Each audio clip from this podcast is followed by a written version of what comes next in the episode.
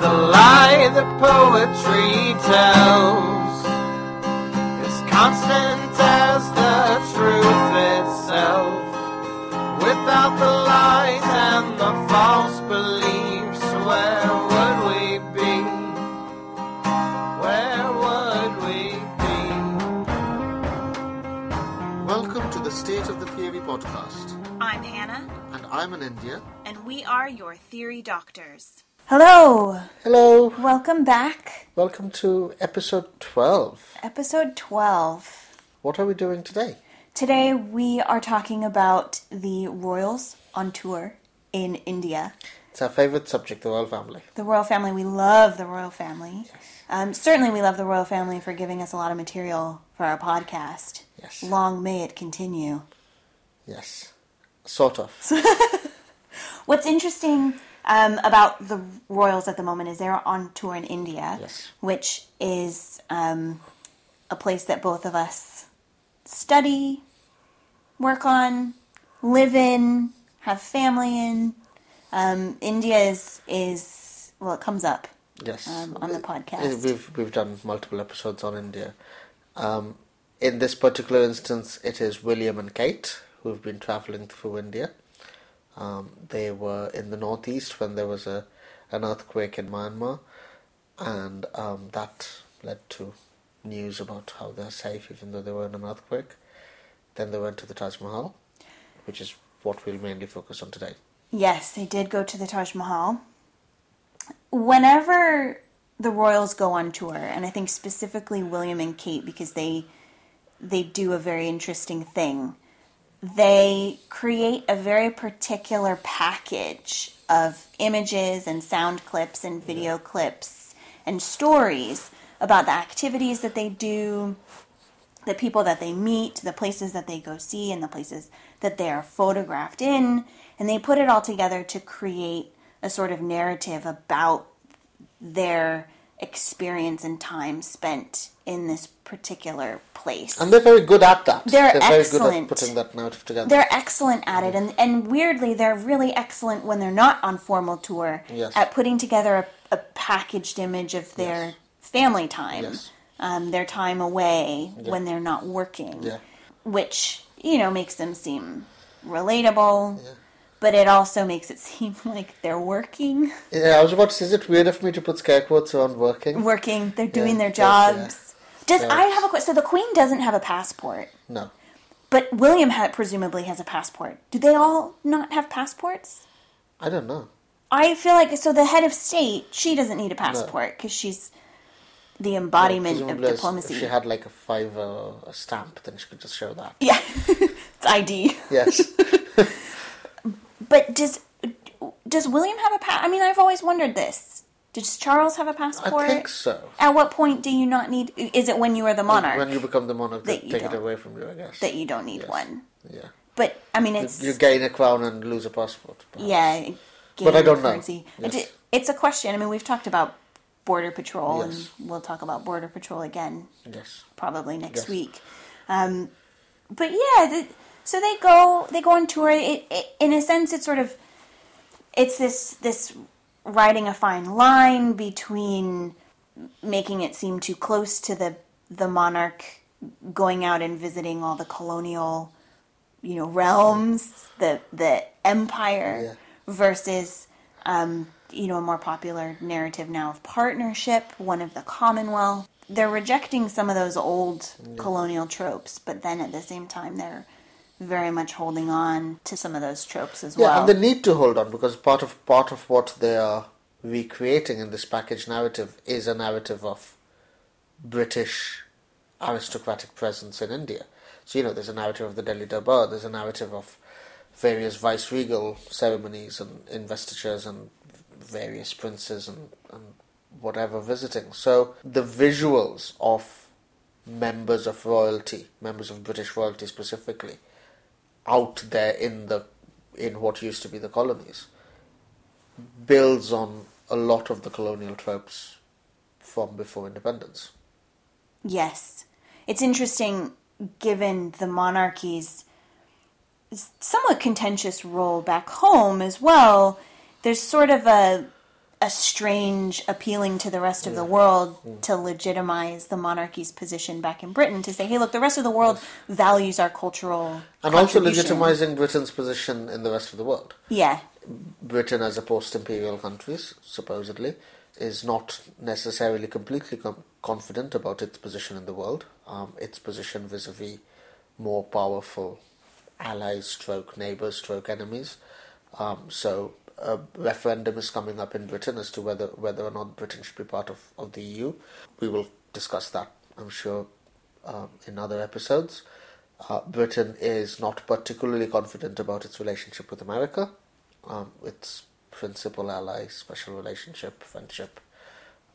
another important visit. Another important Happening visit happening right at now. the same time, where Barack Obama and Michelle Obama in Windsor as we speak. Um, they they've been visiting the Queen and having had photos taken, and you have this this odd sense in which they're sort of sort of equals but not quite, and that sort of equals but not quite narrative suits both sides. So so Britain is somehow legitimizing its royal family by bringing them into contact with the US president, but also insisting on the superiority of the of the British royal family as royal. Um, and it also suits Obama as the president of a nation which is still far too obsessed with the British royal family, I think, um, to be part of, to be touched by that royalty. Yes, it's interesting. I mean, how does this work in India? I mean, you've so the we're going to talk a lot about the the royals' visit to the Taj Mahal, the photograph that they released of William and and Catherine. She she prefers to be called Catherine. She Well, doesn't Kate like the nickname Kate. I think we should continue to call her Kate. okay. Small forms of resistance. Yes. But they, so the the image of them, if you haven't seen it, um, can't believe that you haven't seen it, but if you haven't, we'll post a link to it um, of them sitting on the stone bench in front of the Taj Mahal in the gardens.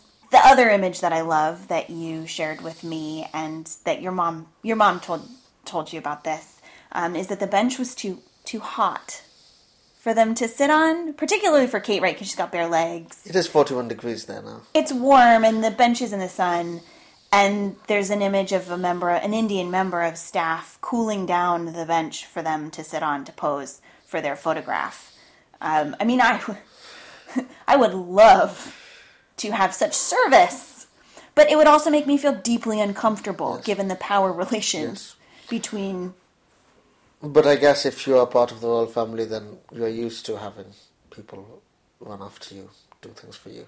make benches cooler so benches your cooler. butt doesn't burn You know, clear up all of Taj Mahal.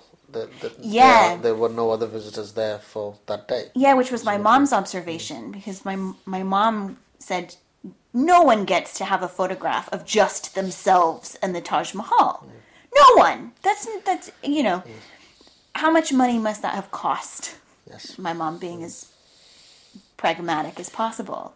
Um, but I mean, it matters. It matters in terms of what the economic impact of the royal family's presence in, in India and Indian presence in Britain as well. So, the, you know, nothing was made of this this connection in the media that I know of. But this is happening in the context of a large number of British steel plants closing down, which are owned by an Indian company, Tata Steel. So Tata Steel bought out British steel factories and they're now closing down because Tata thinks they're not profitable enough. So the colonial relationship is still very much there, but the economics of that relationship are slightly blurrier than they once was. And it is in that blurriness that the royal family are, are trying to situate themselves as representatives of Britain and Britishness and British industry and British commerce and so on. Um, so the the photo you referred to is recreating a, an earlier famous photo of Princess Diana sitting by herself on a bench in front of Taj Mahal, which is a, a photograph that sort of unofficially confirmed to the world the fact that their marriage wasn't working out and that Diana would soon would soon no longer be part of a royal family and therefore would soon no longer have the representative role as a representative of the nation that she did at that point. And William was on record describing this trip as an, as an attempt to rewrite those memories, uh, very carefully positioning his family's relationship to, to the Taj Mahal and therefore his family's relationship to Indian history as something that is personal to him. So Indian history in this narrative becomes part of his and his family's story, their personal ownership, could we say? Yeah, claim to. Yeah. It goes beyond um, ownership in a kind of property sense, I think, because the the royal family in in particular is strangely symbolic. Um, you know, their their bodies themselves Yeah. and the images and and their their voices, the way that they use language, and you know everything about them embodies Yeah. something that is you know it goes beyond economic relations um, which is you know how they justify their continued salary. Yeah, I mean, th- there's a, there's a huge amount of both personal and national nostalgia here, on the part of Britain as a post-imperial nation. So British nostalgia for a time when Britain could call India its own. So when uh, William goes to goes to the Taj Mahal, he releases a statement about how he is very grateful to people who uh, constantly uh, preserve his mother's memory by visiting the place she went, as if all the all the tourists going to the Taj Mahal are only going there because Princess Diana once visited there. yeah ah. as if there the taj mahal was not a historical site of, Yes. of of cultural and economic and religious significance to india before the 90s Yes, and before British presence in India and independent of British presence in India.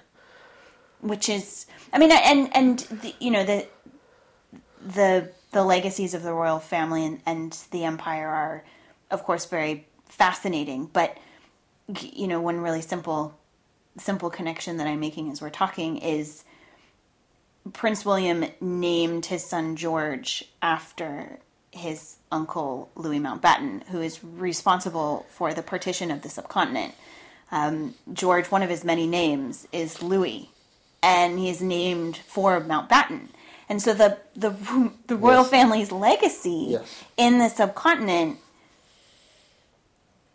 is a very divisive one. Yes. Um, and and photographs and images of Kate bottle feeding a rhino or you know whatever it was that she was doing are at once serving to justify that history Yeah. but also to mask it Yes, to say that it didn't actually happen that way.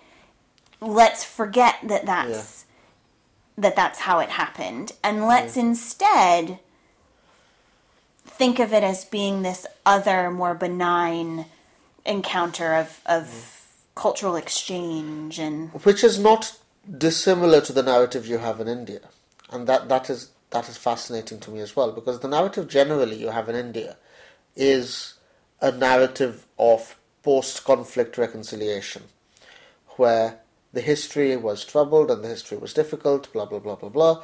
But we've all gone past that, and India is now a global economic superpower, apparently and therefore the encounter between the British royal family and India can almost be at a level of equals.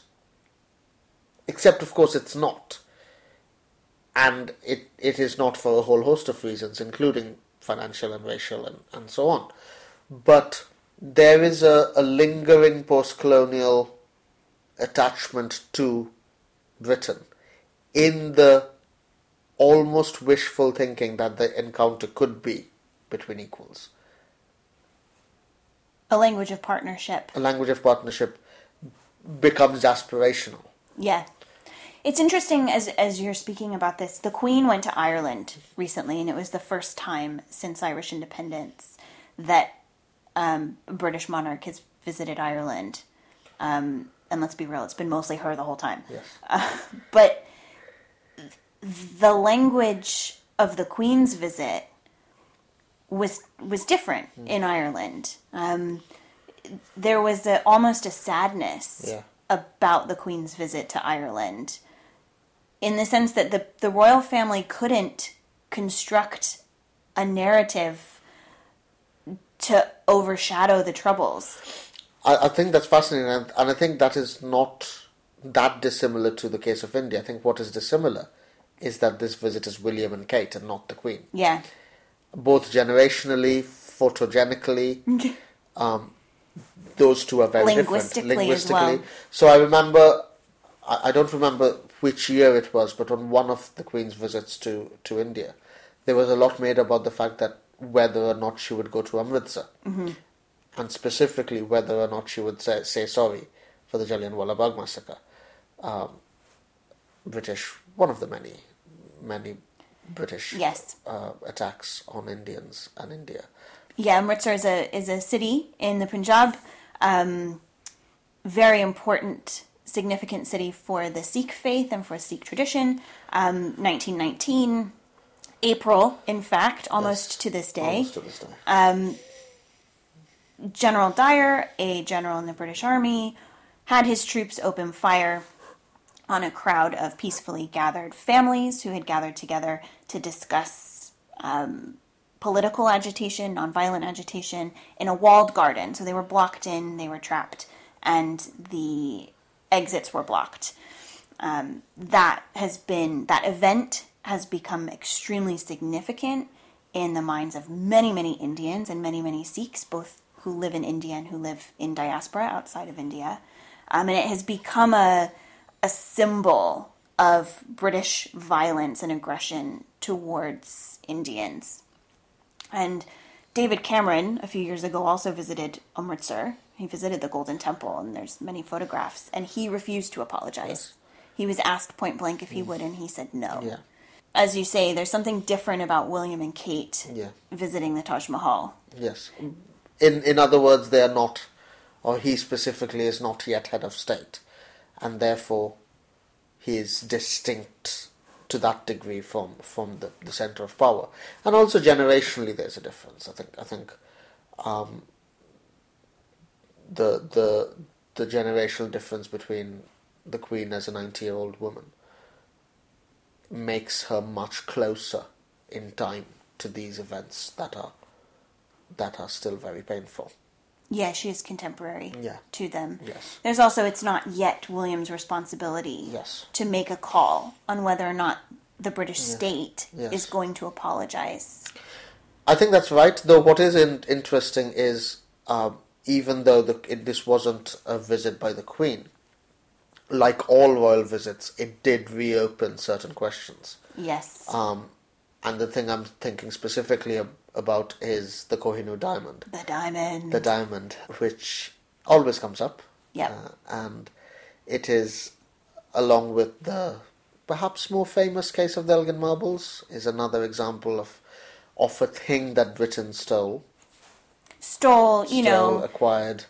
there's there's stories Yes. about whether or not stealing is the the Yes, right term. yes. So, you know, we'll put it in scare quotes Yes, for now. yes. Um, Can you tell talk more about the diamond? Because I think unlike the marbles, the Kohinoor diamond is is less familiar. So the Kohinoor diamond has a very, very complicated history. It it was owned at various times by various um, royal families, royal lineages.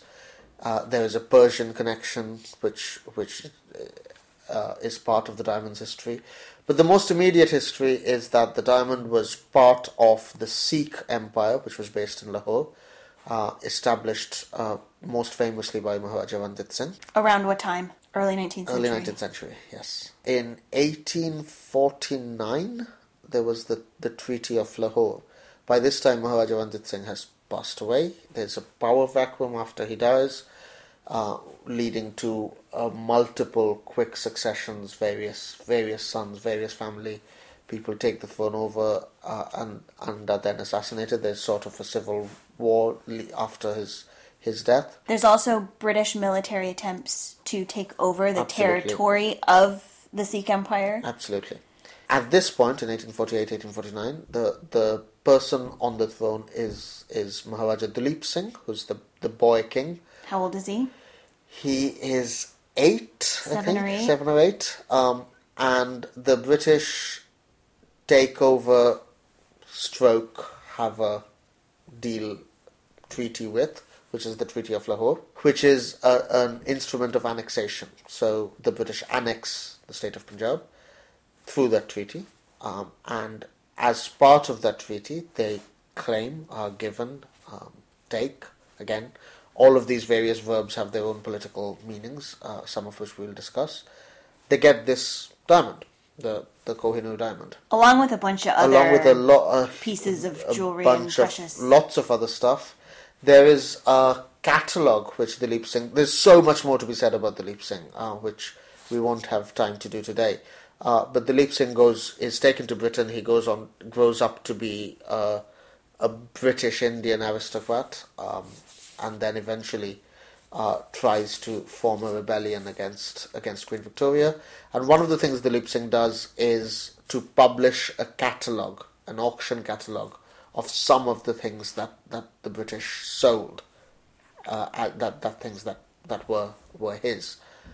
So the Kohinoor diamond is just the most famous in a in a whole whole uh, host of things. Where is it now? So the Kohinoor diamond now is the, I think you described it as the jeweliest, jewelist, crowniest, Yeah, the crowniest, jeweliest crowniest, jeweliest of the thing. crown jewels. It's in the crown jewels. It's in the Tower of London. It's in the Queen Mother's crown. Yes. At the top. Yes. It is the the the pride and joy Yes. of the Queen Mother's crown, Yes. and it is still there in the Tower of London. Yes, if you pay your, I think it's forty quid, forty pounds, something like that, to go and see the Tower of London now. So if you pay your Oh money, you can go and have a look. Very few people do. Very few British people do. Yes, because we It's very expensive. expensive. Charge you to see your own diamond. Yeah, well, your own diamond in, in scare quotes.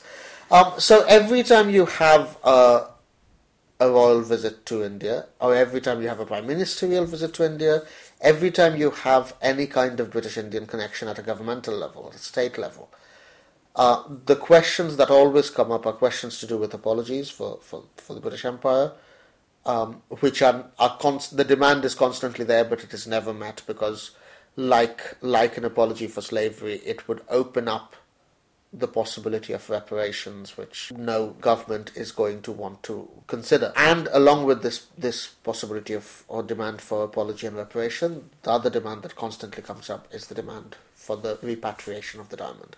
In other words, India believes that the diamond shouldn't be in Britain because it is not British, and India wants the diamond for itself. Of course, it, this is all complicated by the fact that the, the the place in India where the diamond, sort of its last known location, as it were, is Lahore, which, Which is, no longer now in India, is in Pakistan. And the can you imagine the Daily Mail headline the day that the royal family and the British government agree Yes. to send the diamond home to Lahore. Yes. Can you uh, just the the stream of of racist Yes. nonsense we would hear? Yes, because you know, in India, the the relationship bet- between Britain and India is much smoother and less complicated than the relationship between Britain and, and Pakistan because it is bound up with a with a lot of lot more overt Islamophobia. So India can be more easily orientalized. If you go way back to our first episode, uh, India can be more overtly, more easily orientalized as the beautiful, exotic, erotic, Hindu. colorful Hindu space, where Pakistan is much more troubled, and the the the Islamic nature of Pakistan is much harder to accommodate in a post 9/11 world.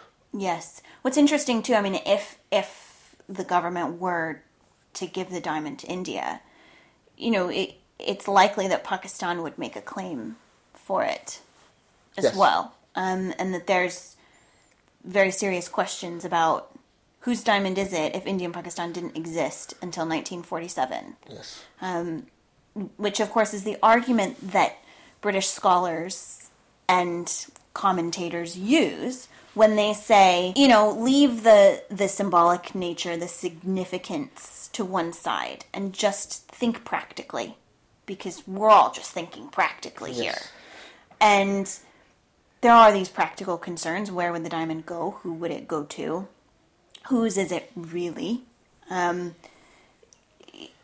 you know, where And and also the so Andrew Whitehead, who's a, a journalist and scholar and has written about partition among other things, wrote a, an op-ed piece for the Indian media outlet NDTV, in which he makes this point: uh, the practicalities, as well as uh, a slightly more problematic point. He discussed how convincing Britain's claim was over the Kohinoor diamond. Part of the point he is making is that there are other things that Britain has which is less easy to justify than the Kohinoor diamond, specifically specifically the Elgin marbles. the Elgin marbles being the the friezes and sculptures off of the face of the Parthenon that Lord Elgin acquired Stole within quote marks.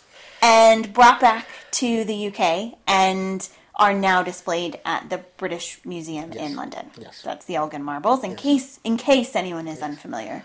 No, there, there are there are lots of ways in which you could you could make the practical case as to you know where would it go, who would get it, and of course part of the problem for us about reducing the the opposing side about or the side that claims these objects should be repatriated to purely symbolic neglects to note the fact that Britain is actively benefiting hugely, materially, in, in, in terms of pounds and pence, from the tourism that is generated from these objects being in London. You know, we already mentioned how expensive it is to, to go to the to go to the Tower uh, Tower Museum.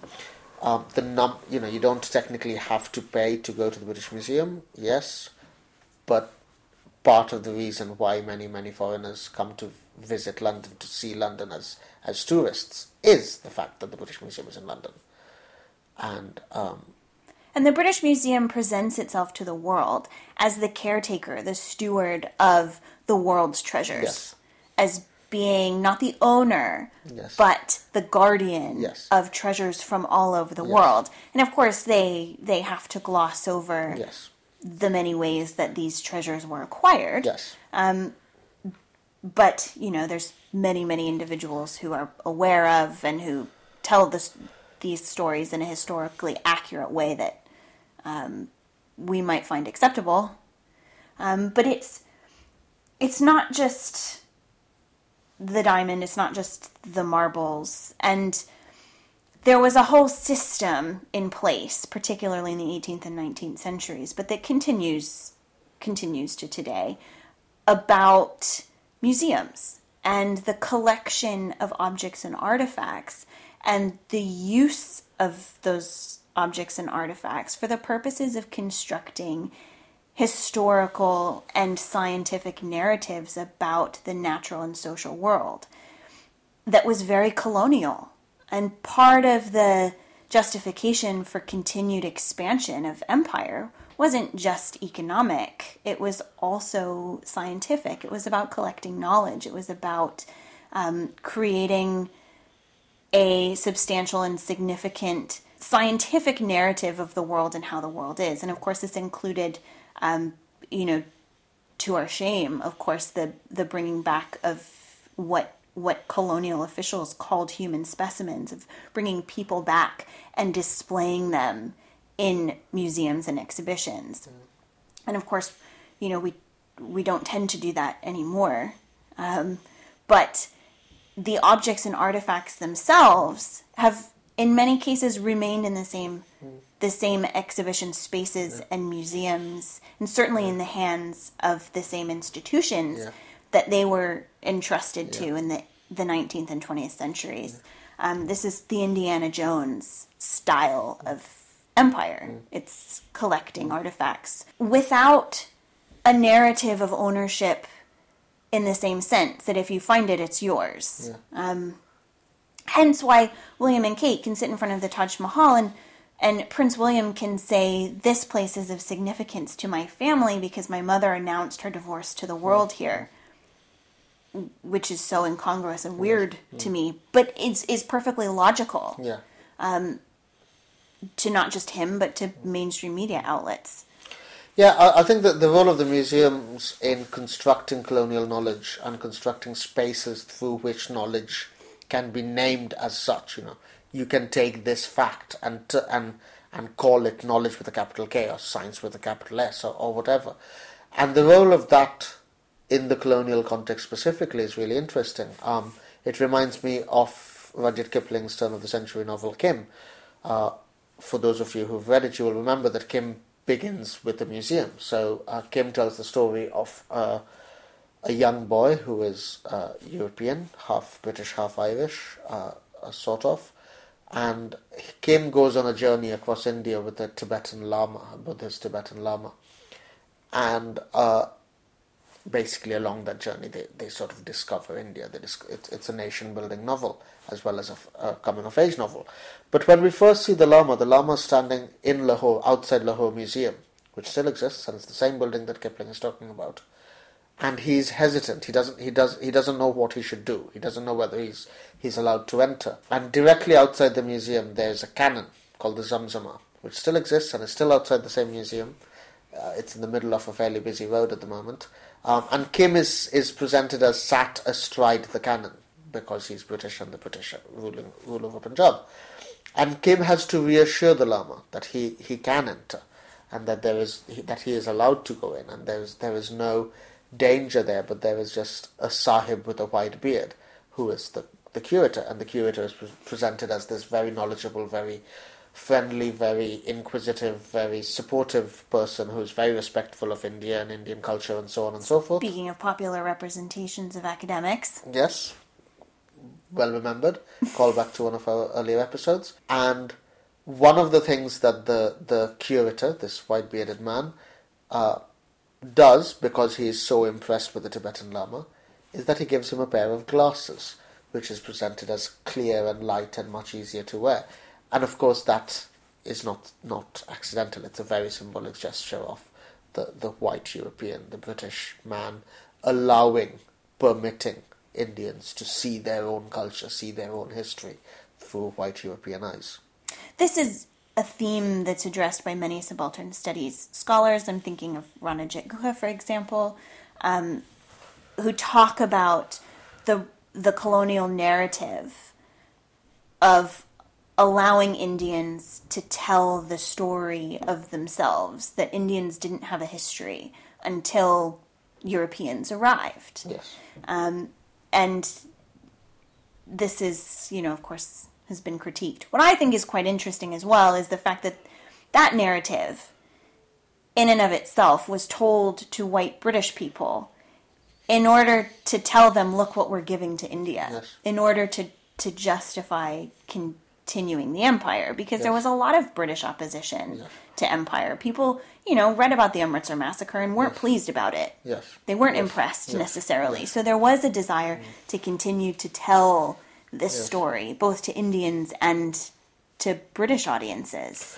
Yeah, and there's also there's also a, a wider imperial context as well, or sort of imperial context, because one of the things I've always thought, and I, I don't think as much has been has been written about it as as there might be, is that the novel Kim in many ways is identical to the novel Huckleberry Finn.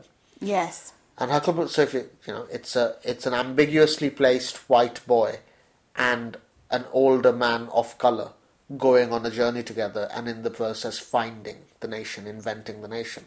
So when Huck and Jim go off on the raft, uh, on their journey, they discover America. Yes. And of course, in the in the process of nation building, in the process of discovering the nation, in the process of imagining this space that will one day become India or will one day become America, that is a colonial act because you are silencing, defining, categorizing the people who who've already been there. And who've already been telling that story. Yes. Um, what's amazing, I mean, there's a, a British library project now digitizing lots of Indian texts to, you know, reinsert Indian history into Indian history. Yes. and it becomes very difficult when you have objects and artifacts like the Kohinoor diamond that become the arbiters or kind of magnets for different narratives that then get played out. But of course, the object itself can only be in one place at one time. It can only be, it can only do so much practical work. And so it, the arguments and debates over the diamond itself will never end up creating a, solu- a practical solution for the diamond. The Uh, diamond will always be at the heart of the multiple narratives, Yes. wherever it is.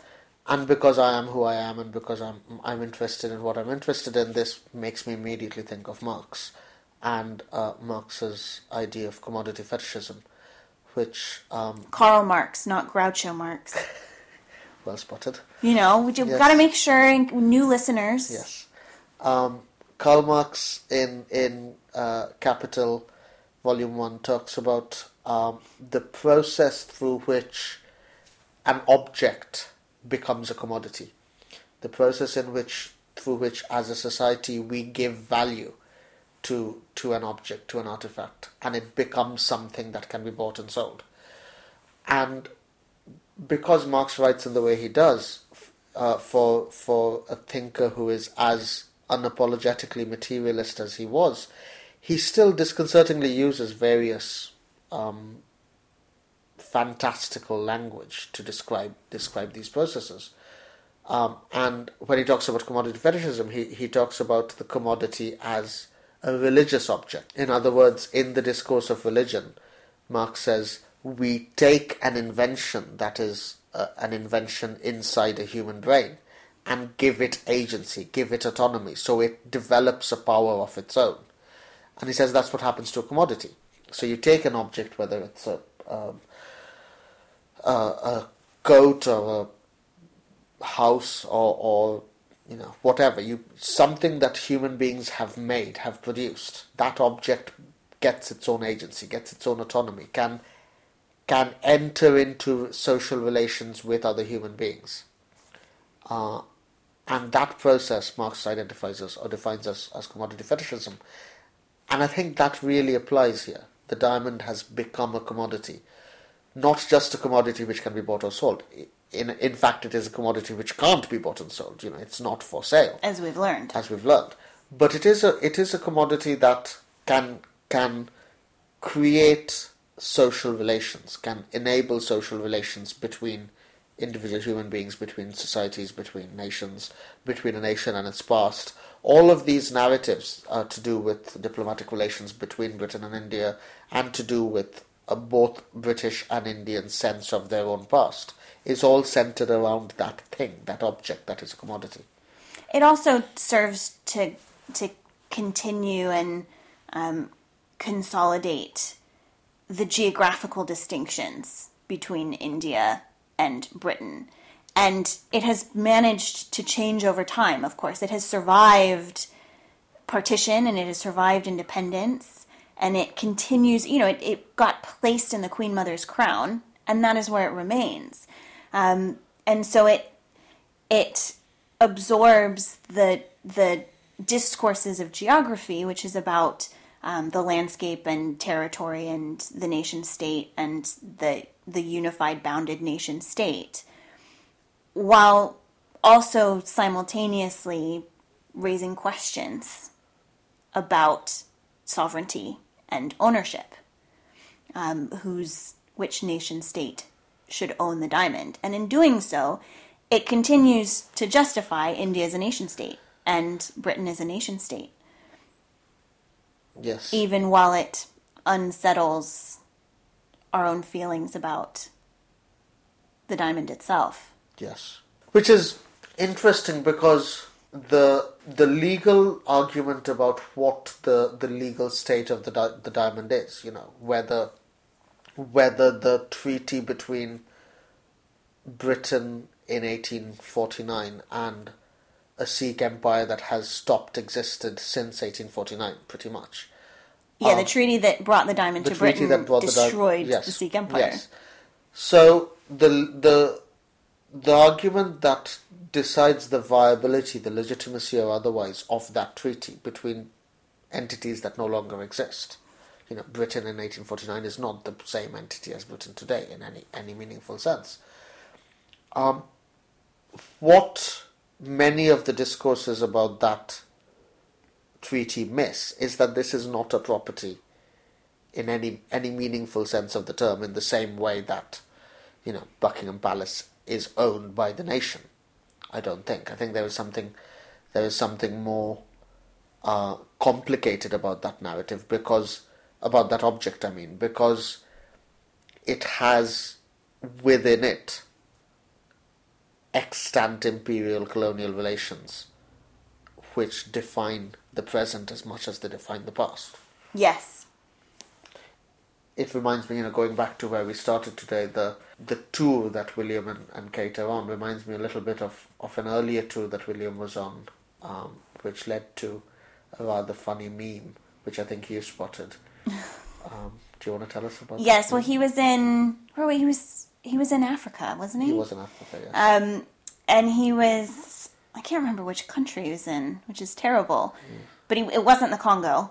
But he was being carried by a group of people that were there to meet him, a group of locals who were there to meet him. And it looked exactly like an image from everyone's favorite Tintin story when Tintin goes to the Congo and becomes a Belgian colonial official.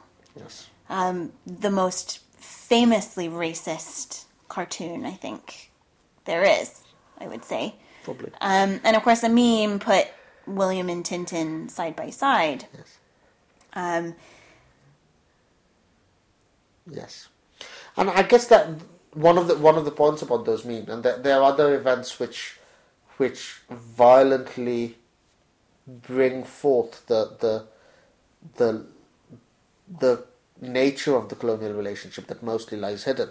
So you know we could think about Rhodes Must Fall, which is um, another recent news item where a, a group of students and staff activists uh, in various parts of the world, but principally for the moment in, in the University of Oxford, have called for the removal of the statue of Cecil Rhodes, who uh, is another famously racist colonial um, businessman, uh, profiteer, who funded a huge number amount of scholarships that, that helped promote research in the University of Oxford, and is therefore therefore has a statue there, which you know, not surprisingly, students uh, from African backgrounds or students who have particular uh, anti-colonial politics find offensive. So there's a there's a campaign, Rhodes Must Fall, which argues for the removal of of the of Cecil Rhodes' statue from the university campus. And you know we could we could talk about the, the, the removal of the Confederate flag from various southern United States um, in the aftermath of particular uh, race-based attacks. And in all of these cases, whether we talk about the removal of the Confederate flag, whether we talk about the removal of Cecil Rhodes' statue, whether we talk about the repatriation of the Elgin marbles or the Kohinoor diamond, the the response or a conservative response to all of this is a, a suspicion of the about rewriting history. In other words, the argument goes that history is messy, history is difficult, some history has been painful, and people have been bad in historical moments, uh, but we shouldn't erase all of that. We shouldn't erase all of the, the colonial, racist, slavery, whichever uh, case you're focused on. We shouldn't erase those memories, but we should be able to talk about them. That's a conservative response to the demand for change. Except what that does is, in that argument, to relegate all of these issues to the past. In other words, colonialism has ended, racism has ended, and therefore the material artifacts under question only ever have symbolic value. They're, they're, they're only important to the discussion because they have historical symbolic value and not absolute contemporary material value. In other words, a Confederate flag is used today by far right groups to justify racism and race, violent racism. The Kohinoor diamond and the Elgin marbles are an invaluable resource today that allows Britain to benefit hugely from tourism, and on and on and on. In other words, these are not just symbols. These these have actual material effect in the spaces they occupy in the present. Yes, what I think is fascinating too about Rhodes Must Fall is the equating of the leaving up a statue in a flattering position with history. So you take the statue down and then everyone automatically forgets. If only it were so simple. Yes. If only trauma didn't work that. You know, it's it's But of course, that's not what it's about, right? What what it's about is that is the recognition or the self recognition that is needed in order for a statue to be removed. If for for the University of Oxford to remove the statue, the University of Oxford needs to recognize its culpability in what happened. which changes fundamentally Yes. the way that the University of Oxford identifies itself. Yes. and by extension, returning the Elgin marbles or the Kohinoor diamond requires Britain to fundamentally change the way it understands itself. Yes. Which, we go back to why William and Kate are running around India in the first place, it is because that process is, is deeply painful and very difficult. Yes. And would cause Britain material loss in the present. Yes. I think that's it I think that's it. for this week. Uh, hope you enjoyed it. Uh, let us know. Tweet at us. Tell us on Facebook. Tell us anything we forgot and uh, see you next week. Bye. Bye. We hope you enjoyed this episode. I have been Hannah Fitzpatrick. And I have been Anindya Raychaudhuri. You can contact me on Twitter at Dr. H. Fitz. And me at Dr. Anindya R. Our music was provided by the Agrarians, and this has been State of the Theory. Thank you.